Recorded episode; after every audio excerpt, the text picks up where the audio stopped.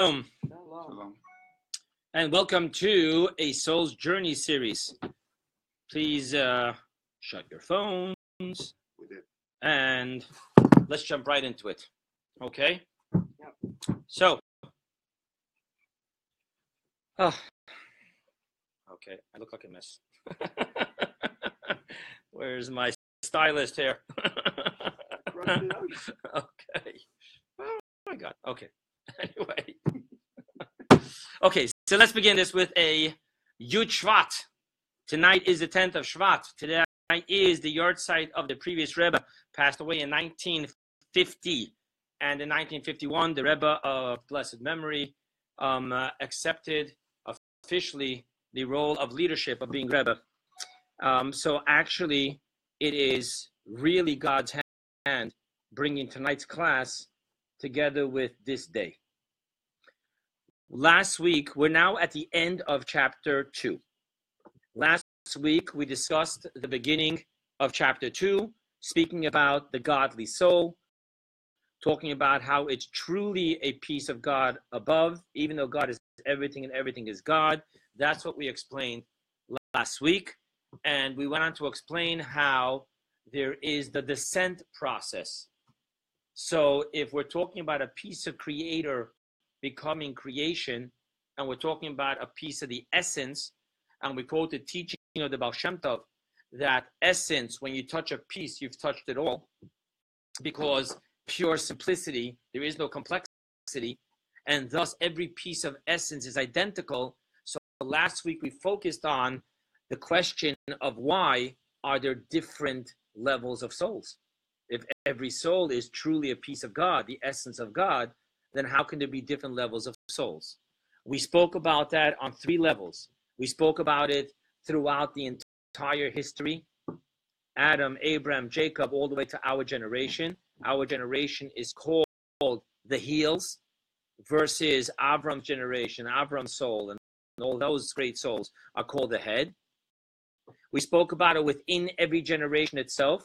We quoted the verse in Deuteronomy where God says, You are all here gathered together, and goes on to list 10 different categories of Jews from the level of the heads of tribes to the water carriers and the wood choppers.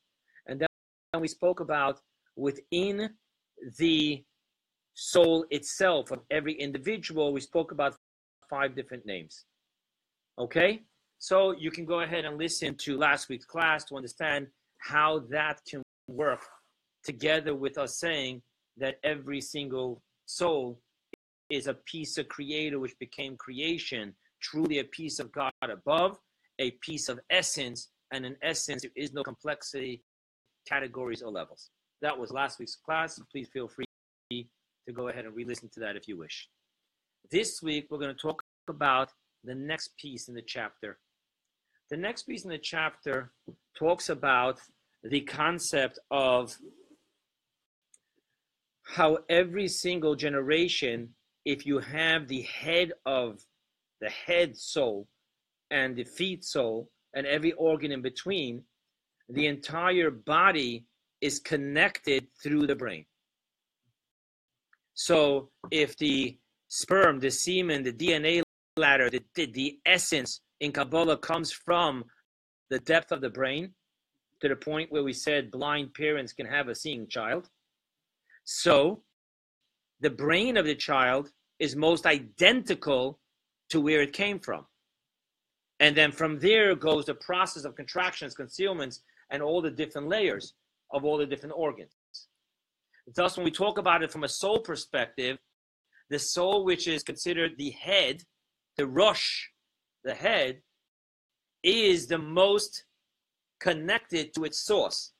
It's the strongest representation without any evolution, transformation, and thus the rest of the souls of the generation connects through that.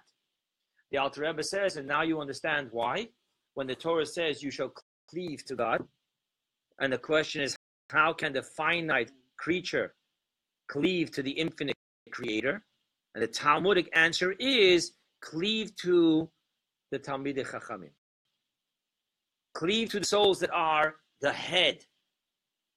through that, you connect to the source, the way it is in the brain of the Father, which here we're talking about God. Okay? Now, you know, for many, that is an issue. And rightfully so. This smells like a cult. There's the head. We have to be connected to the head on a level of Jewish law. You're not allowed to have any intermediates between you and God. You're not allowed to pray to an angel that the angel should pray to God. You have to talk directly to God. So, how does this make sense?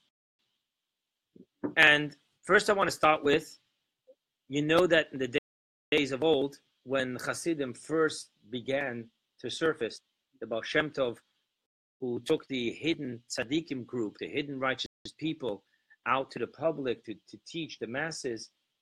So all of a sudden they came the group, they were called the Kat, the group. And they were very worried. These people are talking about Kabbalah, spirituality. We've been down that road. We've had a false Messiah, Shabtai Tzvi, and and primarily the reason that became possible was because of the mystical teachings.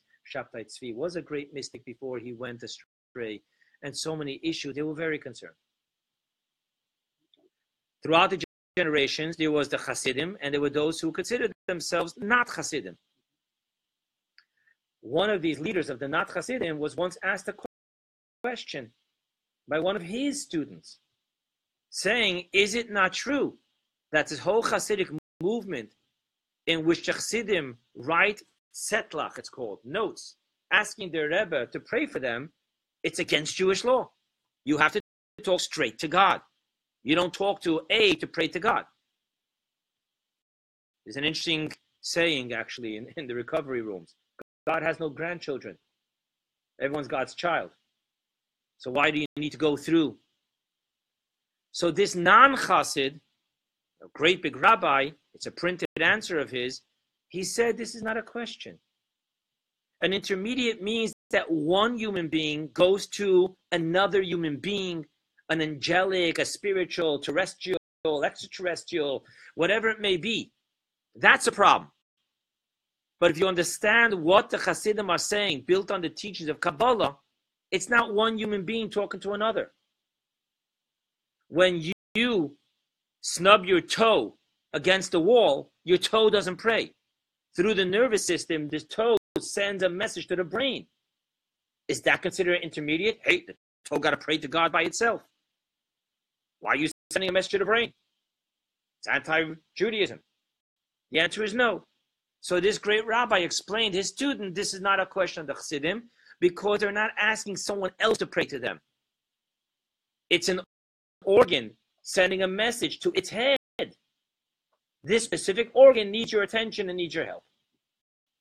So that's now not from a Kabbalistic point of view, that's from a non chassid answering his student on a Jewish law basis.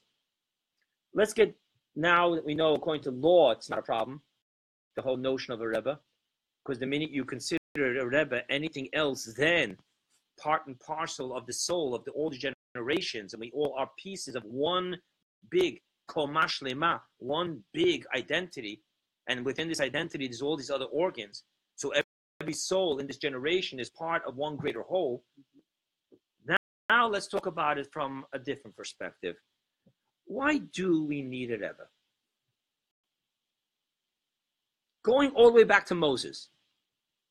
And you know that Moses' cousin was the one that put up a war against this. The famous Korach who was swallowed up by the earth. Kulanu. God has no grandchildren. And if God has no grandchildren, then why are you, Moses, a leader? Why is there one high priest? Your brother Aaron. God spoke to you, God spoke to all of us at Mount Sinai. If the whole notion of an intermediate is non kosher, then why do we need a Rebbe at all? Why can't every single soul talk directly to God? So bear in mind the answer of that rabbi, which is very apropos. But I want to share with you my understanding from a different chapter in Tanya and an explanation to what that chapter means. I already mentioned to you in the first class that when you have two souls in one city, right? There's the animalistic soul, which is absolutely from one side.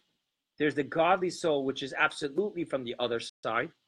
They're both on uh, on your shoulder, so to speak. To be more precise, one's in your frontal lobe and one's in the left side of your heart. One plays his kingdom through the feelings, and one plays his kingdom through mind over matter. Even the feelings need to be mature feelings, not childish feelings. But who decides between these two advisors, between these two kings, between these two judges? You have all these different um, terminologies in the metaphors of, of Kabbalah and Hasidus and Musar. So let me ask you a question. Who's the one who makes the decision? One voice says egocentric, one voice says theocentric. And those are the two souls that you have. Who's the you? If you is the gray mass, the gray mass is a dead mass of cells. So who is the you? Who is the conscious? You have two consciouses. A theocentric conscious, a conscious. You have an egocentric conscious, and they're both telling you what they want you to do. Someone's got to make a choice here. The Alter Rebbe in chapter of Tanya, he sets it up as judges. In judges, why do you need to have three judges? One represents one side, one represents the other side, and the third one represents the one that's going to sit the scale. Now, I want you to be careful. There's no one judge represents one side, one judge represents another side. All the judges have to represent nothing more than the law. But one needs to represent the branch of kindness, one needs to uh, represent the branch of justice, and then there needs to be one that's going to make the tilt of the scale. Especially in the in the, the Lubavitch, the third Lubavitch Rebbe, in his book of laws, he says that he doesn't just tilt the scale by, by making it two against one. His job is to bring about that all three have one opinion. Thus, he stands at the source of where these two come from and is able to redefine everything for them, take them to a total higher dimension where they both come to see that they're all saying one thing and that, how do you do that?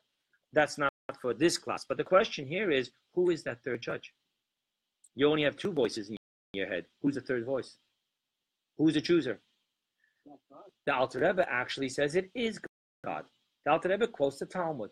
He quotes a piece of Talmud, a whole discussion over there, and one sage says, If not for the Holy One, blessed be He, helping,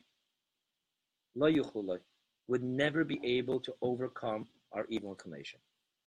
So our evil inclination is stronger, our animalistic soul is stronger than our godly soul. Now, we do need to understand why is that. We're going to soon talk about that. But I want to just step back. I want to lay things out a little, little practical. So the great Rabbi Levi Yitzchak Bardicheva once told God, oh, that's cute. Passion and pleasure you put on the streets. Divinity you put in a book. And then you want to see what the Jew is going to choose, what the human's going to choose, and every level of following God's laws, each in their own category. The question here is why don't you put divinity on the streets? Put pleasure and passion in the books. And then let's see which human being is going to choose to rebel against you. Right? In other words, it's not that the animal soul is stronger than the godly soul. It's that in this world, the world in which we say that there's more, more evil than goodness, because in the evolution, there's the absolute goodness. Then there's the next world, which has more goodness than evil. Then there's the half and half. And then there's this world, which has more evil than goodness. And we now know that the word evil means what? An opaque husk. The very concept of a physical world is already the concept of an opaque husk. You need to really use your third eye to be able to see that physical is actually spiritual. Okay, last night's class on, on that, that discourse, we found out that physical is more spiritual than spiritual because it grabs the essence while the spiritual just grabs the light. But now, now let's get here to this class. So, in the world that we are now, the animalistic soul is stronger than the godly soul. It gets a little bit more difficult The Talmud says that if the animalistic soul took the godly soul to a Jewish courthouse, it would win. Why? Very simple. If A gives B a loan today on the 10th of Shvat, in 10 days, on the 20th day of the month of Shvat, he takes another loan from C. he only has enough money to pay back one. Who gets the payment first? Obviously, B. Why? Because he says the words, Shtari Kodem, my contract is first. His money is beho- behooved to me. If he can't pay me all his property, is under me before it's under you. Because 10 days before you stepped into the picture, I stepped into the picture, you should have known that he already gave a loan. So for you to collect money, if things go south, you would have to first make sure I get paid and then you get paid. Shtari kodim, my contract is first. Now, let's talk about this. When does your animalistic soul enter your being, your body? At birth. If not, you wouldn't be alive, right? Maybe even before birth. We see the heartbeat and the mother, whatever it may be. Okay? You remember I shared with you in the first class that the Ohr HaChaim says that when it says, and God breathed into his nostrils the soul, the godly soul, he says that Adam was a living creature, just like all other creatures were created a living creature. He says that what was blown in, he calls it the intellectual soul. We're calling it the godly soul. But that means before God blew into Adam's nostrils the godly soul, the soul of knowledge, let's say, right? There already was the animalistic soul. Now let's talk about you and me. When we were born, we had the animalistic soul. I, as a man, my animalistic, my godly soul came in stages. Eight days, and then 13 is when I'm fully have my godly soul connected to me. You, as a female, we're taught the Gemara says that a woman is commanded mal yadami. You're born already as circumcised. Thus, you had that stage already at birth. You didn't have to wait eight days. And, but by your bat mitzvah, when you were 12, you had the complete godly soul. So either way we look at it, the animalistic soul tells the godly soul, if you're a female, he says, shtari koidim by 12 years. If you're a male, he says shtari koidim by 13 years. So way before you can collect your dues from this body, what are the dues? I.e., thought, speech, and action. Emotions and perceptions, paradigms. Before you start collecting your dues that they should all be subservient to you, hello. I was giving this body life before you came to town. So even on a legal basis, in this world, the animalistic soul seems to be stronger than the godly soul. So I want to share with you another teaching. Step back on this one. Go ahead. Um, repeat it. Being that the animalistic soul says that the body owes me First. to be subservient, 12 or 13 years before you came to the town and started giving it anything, Right. it owes me. Right. So it needs to fulfill my wishes first. We also spoke about on the general picture, the story of Levi, Levi Yitzchak Badicheva. Mm-hmm. Everywhere you look around, you don't see divinity. Right? Turn on the news. Ratings are not kicked up because, oh, did you hear how that guy stood up for her on the bus? That's not what brings ratings up. So everywhere you're going to hear animalistic soul, animalistic soul, animalistic soul. And somewhere at a sermon, if you don't fall asleep, you heard something about the godly soul. Now, from that perspective, we understand why the Talmud says, as a physical human being, if God would not help you, you would never overcome your egocentric drives. Thus, the animalistic soul will win. There's a teaching, and I believe it's from the previous Rebbe I learned it.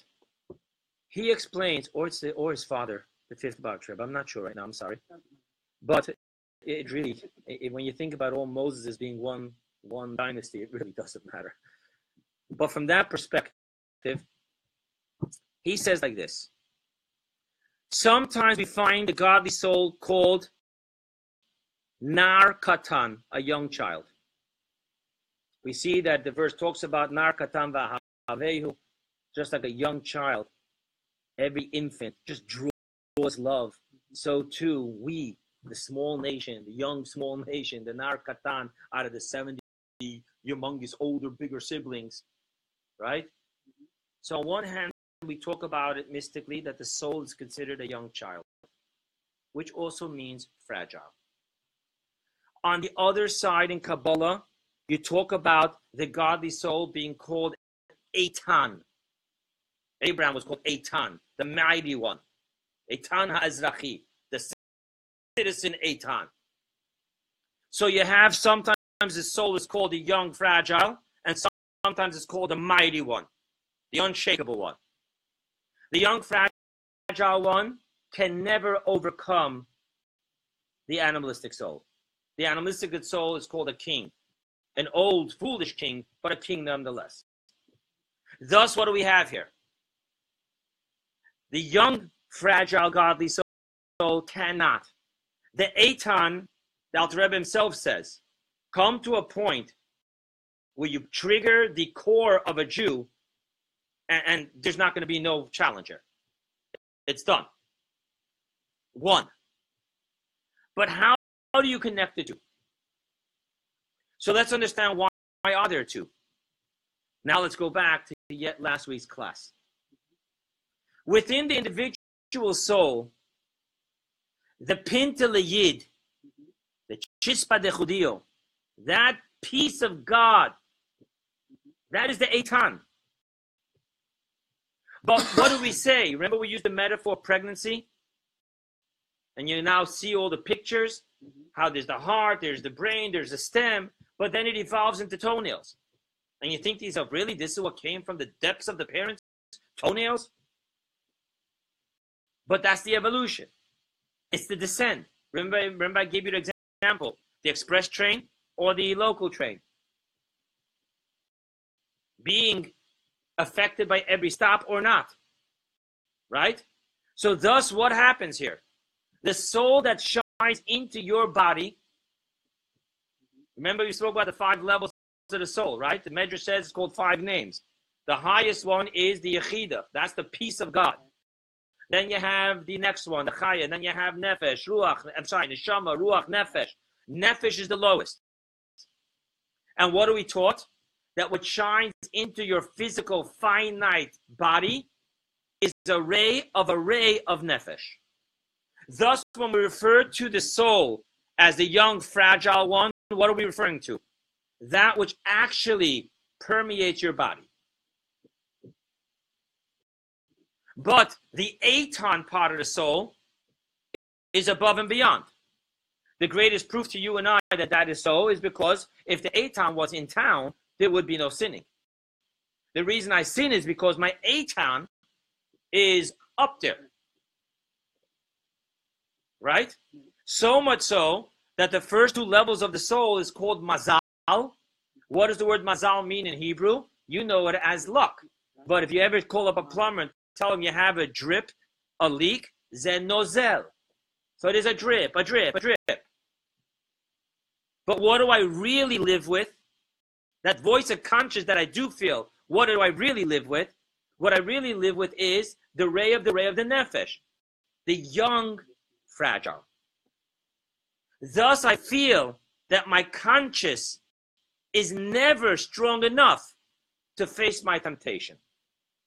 Thus, you have the famous line Why does the conscience whisper while temptation crashes down the door?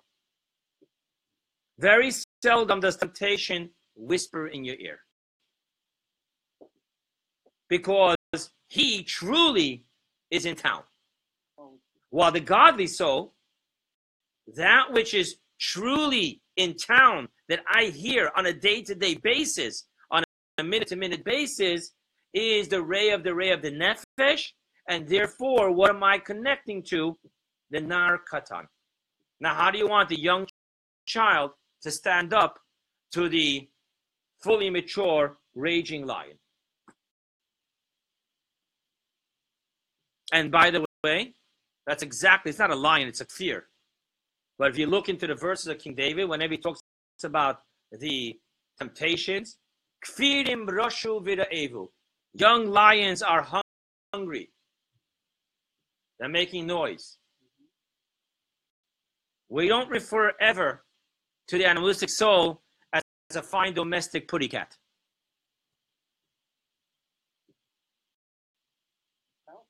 While the godly soul, the conscious, is really, really hard. It's very fragile. It's very weak. Comes along the Talmud and says, "What is the job of Hakadosh Baruch Hu? His job, when it says, if not for the help of Hakadosh Baruch Hu, his job is to connect the ray of the ray, the young, fragile one, together with the Eitan. Once your fragile young child is connected with its powerful Eitan source, once the lowest, the ray of the ray of the lowest level of the soul, is connected to the peace with which the Alter Rebbe started this, this chapter, truly a piece of God, the essence, creator becoming creation, then the yetzer hara is gone. He's 1 0. He's we win. Leaning on that chapter, which we'll get to when we get there, I want to come back now to our chapter. On the individual level, what did we say? On the individual level, we said that there's layers, right? There's the essence called the Eitan, and right, and then there's all the levels down to the Nefesh with the ray of the Nefesh, which is called what? That is called the young fragile one. Now let's look at it on a generational level. If we say that the entire generation has the same concept, the entire generation has, there is the Eitan, and then there's all the other organs down to the Narkatan, mm-hmm.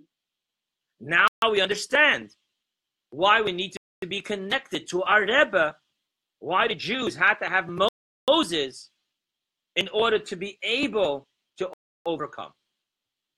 The peace of soul, that piece of the great total being of this generation, that little piece that became my soul is the Narkatan, is the young child. And Oh, if not for the help of my little soul being connected to the Eitan of the generation, there would be a problem. I would not be able to overcome.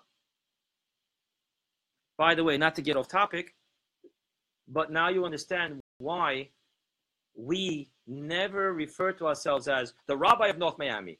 I'm the shliach of North Miami. The very word shliach means an emissary. The emissary means I was sent by someone. Why do I need to emphasize that? I want to thank the Rebbe for giving me this great idea and bringing me up and educating me in this path. I'm here now. Because the very notion to transform any place on earth, to be able to connect any Jew to its to face to his Father in heaven, that's not what my little toenail of a soul can do. That is the job of the brain. So more than anything, us shluchim are kind of like the nerve system, which is carrying messages from the brain to the organs. Correct, but not the intermediary as in because we're all part and parcel of one whole. Right. So you need an Rebbe. You need a Rebbe, correct. You need a Rebbe. Need a That is the brain of the generation. Thus, we now are going to understand another concept.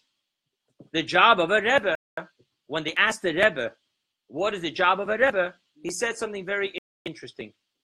My job is to connect the Jew, and he listed a couple of countries Australia, Russia, Israel, America. He was just listing certain countries. Now, everything the Rebbe doesn't just list. I'd love to find out what the those manifestations of those specific countries are, because every country that there's a Jew in has that has to be connected. But now you understand why. There's a teaching of the Rebbe upon the words that when it came to the receiving the Torah, God wanted collaterals. And we say, Kol Yisrael Aravim Zelazeh. Mm-hmm. We are each collaterals for each other. Aravim means collaterals. Aravim also can mean mixture. The laws of 160th and all that is mm-hmm. called in, in the Code of Jewish law the laws of Taruvot, mixtures. And there's a beautiful teaching I learned from the Rebbe, a maamar, where the Rebbe explains that each Jew in his place is empowered by what the Jew in the other place does. For, for example, the mere fact that for all those years in Russia, the Jews had to have self sacrifice for studying Torah, doing a Brit Milah, going to the mikveh, any of those laws. That self sacrifice empowered the entire body.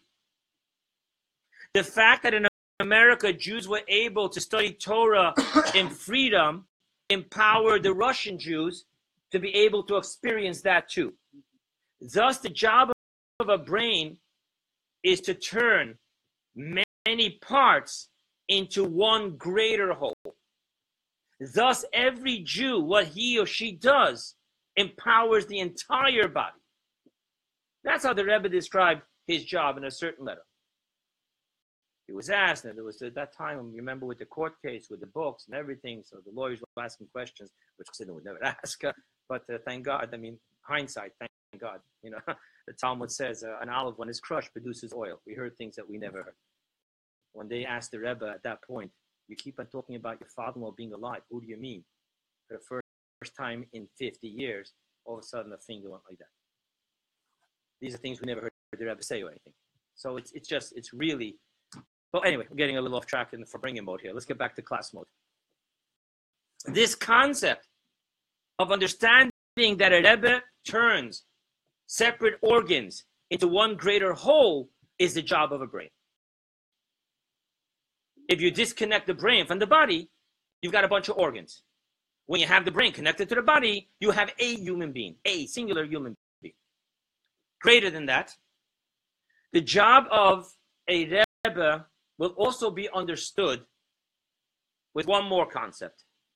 What is one of the last commandments in the Torah? One of the three last commandments. Some tosim alecha melech, you shall place upon yourself a king. The Jews didn't do that. When's the first time they did it? Generations later by Samuel. All of a sudden, Samuel is being told, appoint us a king. And what is the king that he appoints? The famous King Saul. Right after that story, as part of that story actually, there was a very painful, intimate conversation going on between God and Samuel. And it's documented right in the verses. Samuel saying they are disgusted with me. Until now, we had prophets. I'm the prophet. Why do you want a king? They're disgusted with me. God answers back, King uh, um, Prophet Samuel. It's not you they're disgusted with, it's me. Now the question is, shouldn't there be a lachaim on the table? Finally, the Jews said, let's do the mitzvah. It's God that said, some tasim place upon yourself a king. So what is going on here? The answer is explained to Chassidus that what the Jewish people said was, bring us a king like all other nations who will fight our wars like in all the other nations. So what we need to understand is, what is the job of the brain? Today, actually, we can actually talk scientific terms. If you want to talk about the reptilian brain, known as the brain stem, its job is to fight our wars. Its job is survival. If you want to talk about the middle brain, the limbic system, you're talking about feelings. Beautiful. But that's not the gift of the human. Even the limbic brain is not the gift of the human. The gift of the human is the frontal lobe. So, what is the job of a brain? If you ask it to the reptilian brain, my job is to keep everyone alive. You ask the limbic brain, my job is to have everyone feel loved. You ask the frontal lobe, the executive brain, my job is higher thinking, beyond the egocentric human being, the one that can contemplate beyond death and before birth, the one that can see beyond what the naked eye can see. Now we understand the conversation between Samuel and God. They don't want the frontal lobe. All they want is the reptilian brain. All they want is, and thus Moses cried out to God, From where am I to give them meat? Is that what I became? I, Moses, became the reptilian brain? I'm not no more a teacher. I'm not no more the brain of higher conscious. I'm not here to help them get beyond the bondage of self. That's what I'm here for now, to bring them meat, God. That's what you want me to bring them, the quail. Thus, the same type of cry that you saw with God and Samuel the prophet. The same type of cry you saw with the Alter Rebbe in one of the letters printed in the in the fourth, uh, the fourth, I believe, fourth or fifth uh, part of Tanya. Why are you asking me advice on physical things? Should I go into this business? Should I buy that, that house? Really, that's what we're bothering the Rebbe for? Shouldn't we be bothering the Rebbe for other stuff? Rebbe, how do I have love for God? How do I have fear for God? God, how do I get? Just please tell me, Rebbe, how do I get beyond the tip of my nose of egocentrism? That's what a Rebbe is here for. To bring me the word of God, to bring me a higher conscious, to give me a life which I can't have on my own. So true it is true that the brain has three parts. It also, if we have a frontal lobe without a brainstem, we have a dead higher thinking. If we have a, a, a, a frontal lobe and a brainstem without a limbic system, we cannot truly passionately get involved. But what is the greater picture of the brain? The higher conscious and thus they missed everything that they were supposed to when they're supposed to ask for a king. And, and thus, when they complained to Moses, "We need meat," Moses said, "Really? My job is to bring you manna, and to bring you the clarity that only manna can give you, without weighing down the heaviness of your brain with with meat and other stuff." But that's what you want from me, meat. The Jews were right. They also need the brainstem. Thus, the in this chapter talks about something very interesting. The Alter in this chapter talks about life source. Without the brain, the body is dead. There is there is a sickness, right? I actually remember when I was in yeshiva, there was never someone there that if he got a cut in his right hand, he would bleed to death because he wouldn't feel it. If the nerve system is severed between the organ and the brain, we got a problem. So yes, the brain's job is to give life, and that's what the Alter Rebbe is talking about in this chapter, Tanya. He's not just talking about the higher conscious. He's talking about the connection to divinity, which includes life force, simple life force. But let's not forget what's really going on here. It's more than just that. Thus, we understand, we understand now the need of every organ to be connected to the brain, and through the brain it connects higher. Thus, we can really appreciate what that rabbi wrote. There is no intermediate here. It's one unit. Lower organs talking to their brain. Mm-hmm. We need help here. I want to talk about one more point in the last 10 minutes. So everyone needs to connect to the Rebbe of that generation, right? Mm-hmm. Korach turns against Moses and doesn't work out well. Dathan and Aviram finally in that story get what came to them from when they started up with Moses in Egypt, threatening him to, to snitch on him.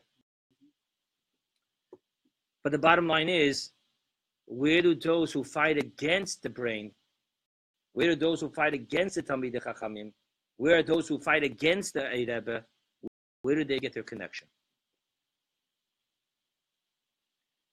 So the Alter Rebbe quotes these words. Those who have a relationship with the Rebbe face to face, they receive face to face. Those who are antagonists to the, to the Rebbe, they are command the shodar basa katfe, like they like he who throws over his shoulder. Now the question is, if you know anything about the Rebbe, the one thing he the Rebbe never had was immaturity. I'm going to give it to you, but I'm going to let you know that I really don't want to give it to you because you fight with me. Not quite. If you remember, even Moses stood up and went to make peace with Korach and his gang. That's who a Rebbe is. Her brain doesn't doesn't willfully amputate anything. So what, what does it mean that yeah, we're going to give you life, but we're going to be like, ah, take it. To understand, we need to understand a, a deeper dimension, which we've, speak, we've been speaking about lately in the Thursday, in the Wednesday night classes, face to face, back to back. Let's talk to this for a moment. When you talk about, give you two examples. It's the mother's birthday. We shared this once before. It's the mother's birthday, and the kid wants to buy a present, but she doesn't want to ask her mom for the money because it's got to be a surprise, and I want to buy it. So she puts together her little piggy bank, or let's say kosher land bank, and what does she do? She saves her coins, and then finally she goes to the store, and in Walgreens she says, "I need to buy my mommy perfume. It's her birthday." Oh yes, little girl, that is so sweet. And how much money do you have? She takes out her whole kosher land bank, cracks it open, drops it on the table, and what does she have there? Six fifty.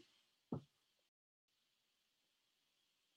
guy behind the counter says, "Oh, she's tried so hard. We'll give her a ten dollar perfume." The mother isn't going to wear a ten dollar perfume. But what does she do when she gets that bottle of perfume? Best bottle, she puts it right there on her dresser, which you can always see it. Why? When she looks at that dresser, she doesn't see something from her child, she sees her child.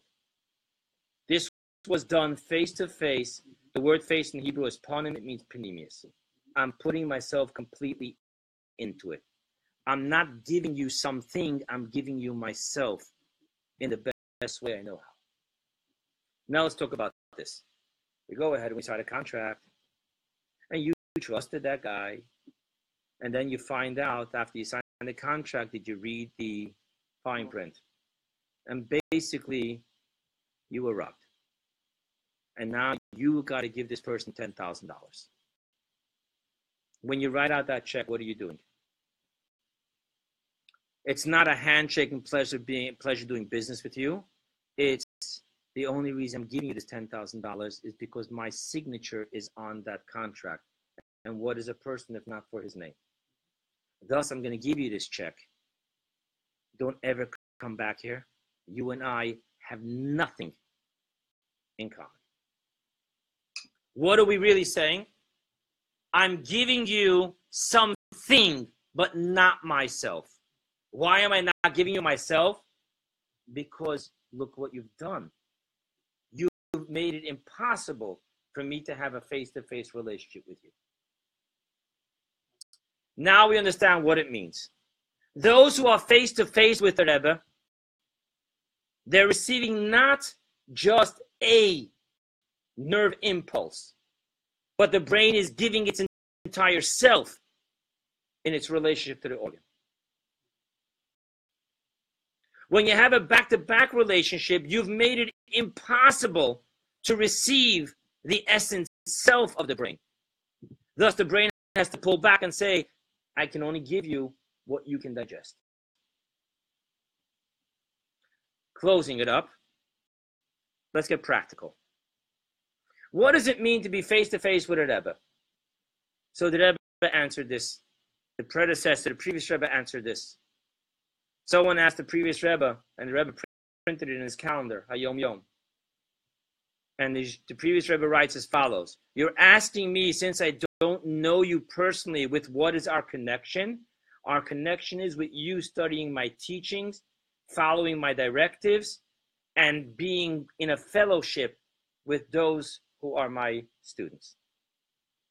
In other words, when you realize that a Rebbe's whole life is giving himself like Moses in his teaching, to the point where the Torah is called Torah Moshe. Thus, you understand that when you want to have a face-to-face relationship with the Rebbe, it's aligning your paradigm with his paradigm. And how do you do that? By finding his core essence in his teachings. Another thing, you're dedicated to his will. Let's be clear about this. Someone who tells you that I am a chassid of the Rebbe, I love his teachings, everything, but I got to tell you something. I'm really uncomfortable with that whole Mashiach thing. And when I say Mashiach thing, I don't mean, God forbid, what people are saying. Yeah, whatever. I'm not going there. I'm not going to the yellow flaggies. I'm just talking about plain the Rebbe's teachings of Mashiach to the point where the Rebbe told a news interviewer on his birthday, they say I'm crazy about Mashiach. I'm just, you know, I love the Rebbe's humanitarian causes, his divine causes, but this Mashiach bit. You can't be in a face to face relationship if the one thing you can't deal with is the Rebbe's strongest desire and will. Guys, we're the seventh generation. Moses built the tabernacle. We need to build the Holy Temple. We've got to bring Mashiach. I'm uncomfortable with that. If you're uncomfortable with that, then you're not in a face to face relationship. If you're uncomfortable with the fact that it's not enough for you to put on tefillin, but you got to talk to other Jews to put on tefillin. It's not enough for you to light Shabbos candles. You got to talk to other Jews to light Shabbos candles. Then you're not having a face-to-face connection with the Rebbe because the Rebbe's will, his entire dedication of his entire being, of his entire leadership, you're turning your back on. Thus, there's two parts here. Number one, there's being face-to-face with the Rebbe's teachings to find out what the Rebbe really thinks about things. You have a question, you really look up. What does the Rebbe say about this? How does the Rebbe look at this? The Rebbe's teachings on Genesis are just unbelievable. Abraham is your neighbor. Abraham is you. It's not some ancient abstract divinity, which something beyond our scope. It's that too. But there's a lesson. The Torah is a literal lesson day to day how to deal with life, how to be face to face with God and holiness in the face of being the only one across the river, how to deal with the world. And then there's the Rebbe's will. That's called that the organs are dedicated to the brain. But you know good and well, God forbid paralysis. If the brain is trying to focus on the hand moving and the hand doesn't move, the hand is disconnected from the brain. Thus, we now have, because the soul has gone through contractions on an individual level, I need God to connect the two, the Eitan with the young child. And on the generation level, this toenail of a soul needs to be connected to the brain of a soul. That's what we're talking about in this end of the chapter. We'll continue next week with what are the parents' input. Because if it's a piece of God, then the parents' input doesn't really matter. So we'll talk about that next week, and that'll be the end of chapter two. Thank you.